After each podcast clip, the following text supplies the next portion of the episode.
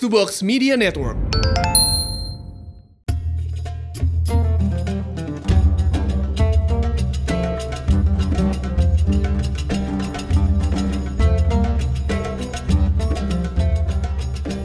Assalamualaikum warahmatullahi wabarakatuh. Teman minimalis, nggak kerasa nih kita udah sampai di malam ke-17 di bulan Ramadan. Ini adalah hari yang spesial nih, karena bertepatan dengan Nuzulul Quran atau malam di mana Al-Quran diturunkan. Nah, sebagai tribut buat hari yang spesial nih di bulan yang juga spesial, One Avo bakalan menjawab pertanyaan-pertanyaan netizen yang mungkin juga bisa related sama temins. Selamat mendengarkan. Kalau ente kesal, harap ditahan. nah, ini ada temen yang nanya nih. Wan Avo, aneh sebel banget kalau dicerewetin bini aneh soal duit. Aneh dibilang boros banget. Padahal kan kita cari duit ya emang buat dihabisin ya, nggak dibawa mati. Aneh kudu gimana ya? Oke, okay, di sini gue mau share soal kisahnya Nabi Yusuf. Jadi ini ada di dalam Quran surat Yusuf ayat 43 sampai 49. Jadi ceritanya ada seorang raja yang bermimpi nih. Dia bermimpi bahwa ada tujuh sapi gemuk yang dimakan sama tujuh sapi yang kurus. Lalu beliau juga melihat ada tujuh tangkai gandum yang subur dan tujuh tangkai lainnya yang kering. Raja bingung nih, arti mimpinya apa ya gitu.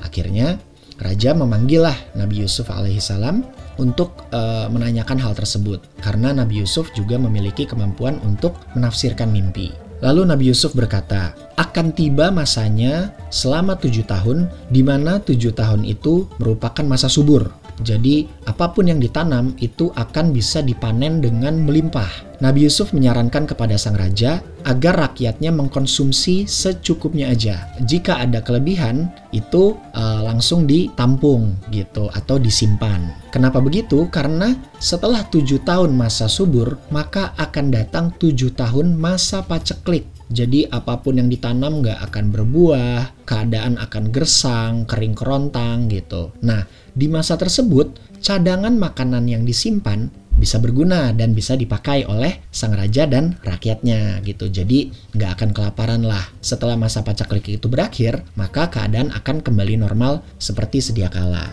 Kalau kita lihat dari sini sebetulnya ini adalah basic financial planning loh guys. Ayat ini kalau dibedah itu ada konsep yang ngatur cash flow ngatur gimana pengeluaran dan pemasukan kita agar sehat. Terus ada konsep dana darurat juga, ada konsep insurance juga atau proteksi. Dan yang jelas di sini juga ada konsep investasi. Nah, jadi bener kok duit nggak dibawa mati. Tapi yang paling penting adalah gimana caranya agar uang yang kita dapetin itu bisa optimal. Karena biar gimana pun, harta kita itu akan dipertanggungjawabkan kelak di akhirat. Bakal ditanyain tuh satu persatu, dapatnya dari mana, dialokasiinnya untuk apa, ya kan? Jadi mudah-mudahan dengan penjelasan ini, ente bisa lebih bijak lagi ya manage keuangan dan tentunya bisa tambah kompak dan mesra sama istri. Nah, ini ada pertanyaan selanjutnya nih. One Avo. Aneh bingung nih, gimana sih caranya ngatur waktu? Rasanya tuh saban hari 24 jam itu kurang mulu. ini adalah uh, masalah umum ya yang memang sebetulnya normal dan uh, wajar gitu. Kalau uh, temins juga masih banyak yang struggle nih soal time management. Di sini gue mau share ada salah satu surat yang selalu jadi rujukan gue yaitu surat Al-Ashr. Gue coba bacain dalam bahasa Arabnya dulu ya sebelum nanti gue translate. A'udzubillahi minasyaitonirrajim. Bismillahirrahmanirrahim. Wal asr. Innal insana lafi khusr illal ladzina amanu wa amilus solihat wa tawasaw bil haqq wa tawasaw bis sabr. Demi masa, sungguh manusia berada dalam kerugian, kecuali orang-orang yang beriman dan mengerjakan kebajikan, serta saling menasihati untuk kebenaran dan saling menasihati untuk kesabaran. Di surat ini sebetulnya sangat ditekankan banget ya bahwa yang namanya waktu itu adalah hal yang paling berharga. Dan waktu itu juga nggak bisa diputar balik. Makanya setiap detik, setiap menit, setiap jam harus bisa kita manfaatkan untuk hal-hal yang memang jos. Kalau dari gue sendiri ada empat unsur yang bisa kita jalankan di dalam waktu yang kita miliki. Nah, empat hal tersebut adalah iman, ilmu, amal, metal. kita bisa mengisi waktu kita untuk memperdalam iman dengan cara menginstall hati kita dengan software-software yang jos. Karena kalau hati kita udah mantap, semua tujuan yang akan kita capai itu insya Allah bisa terwujud. Terus yang kedua tuh ilmu. Kita bisa memanfaatkan waktu yang kita miliki untuk belajar dan sharing pengetahuan yang kita punya. Apalagi ilmu ini kan merupakan salah satu amal yang gak akan putus pahalanya ya, walaupun kita sudah tutup usia. Mantap.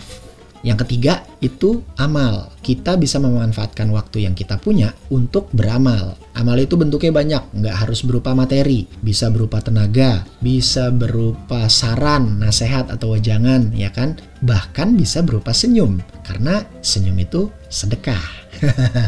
Dan yang terakhir harus metal.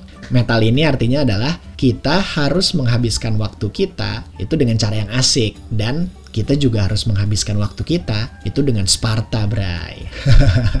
Satu hal yang paling harus diingat, sebaik-baiknya manusia itu adalah yang paling banyak manfaatnya bagi orang lain. Pertanyaan selanjutnya. Wan Afo, aneh kan orangnya gampang ngedrop nih. Apalagi pas pandemi gini, apa-apa susah Wan. Mau gerak, tapi serba salah. Di rumah doang, gimana dapur mau ngebul kan? Aneh udah coba ngelamar kerja nih, tapi ditolak terus. Aneh coba buka usaha, gagal terus. Aneh mau nanya nih, gimana sih caranya biar kita nggak putus asa?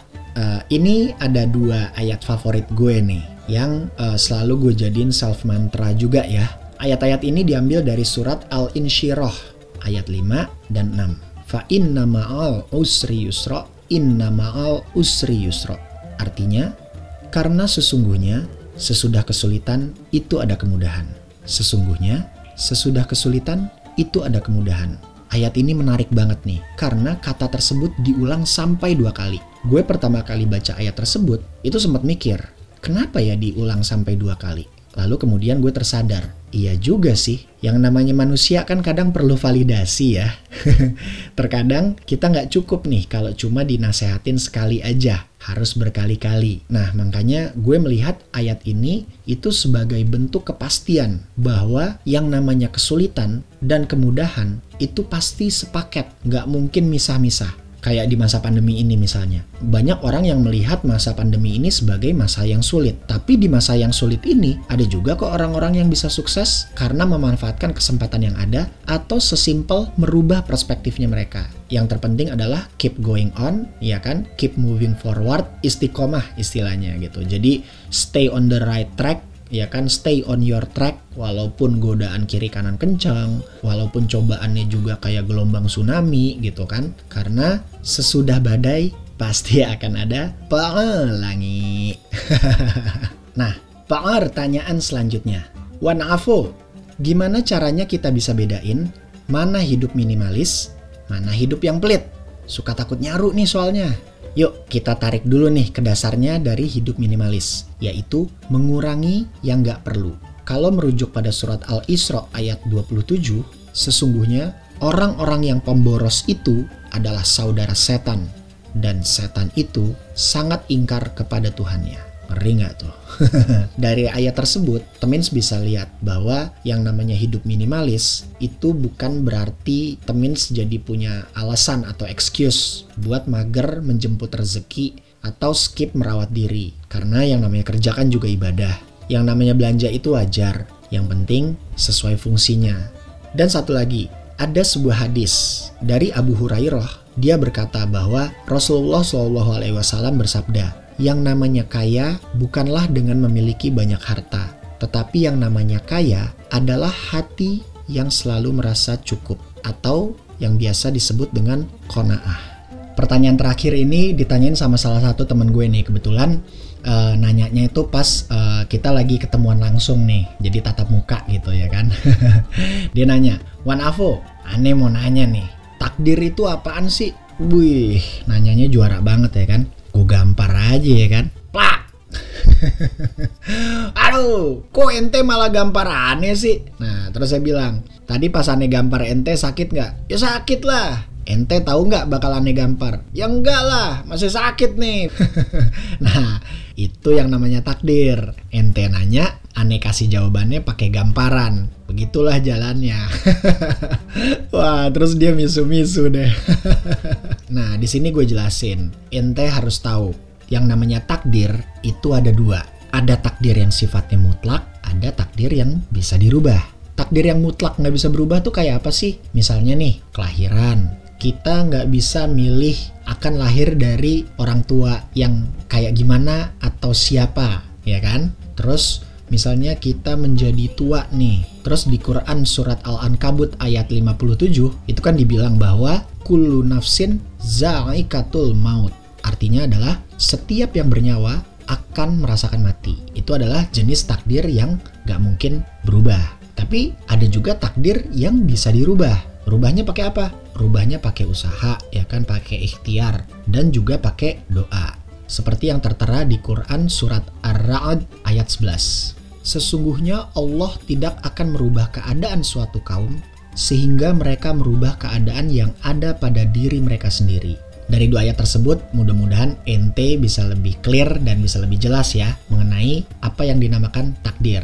Dalam menjalani takdir, yang terpenting adalah jangan judging orang lain, jangan judging diri sendiri. Karena cuma Allah Subhanahu wa taala yang berhak judging kita. Sekian kultum kali ini, uh, mudah-mudahan bisa bermanfaat buat temins. Mohon maaf kalau ada salah-salah kata, yang salah datangnya dari aneh, yang benar datangnya dari Allah Subhanahu wa taala. Sekian tamat the end, tidak ada post credit scene. Assalamualaikum warahmatullahi wabarakatuh.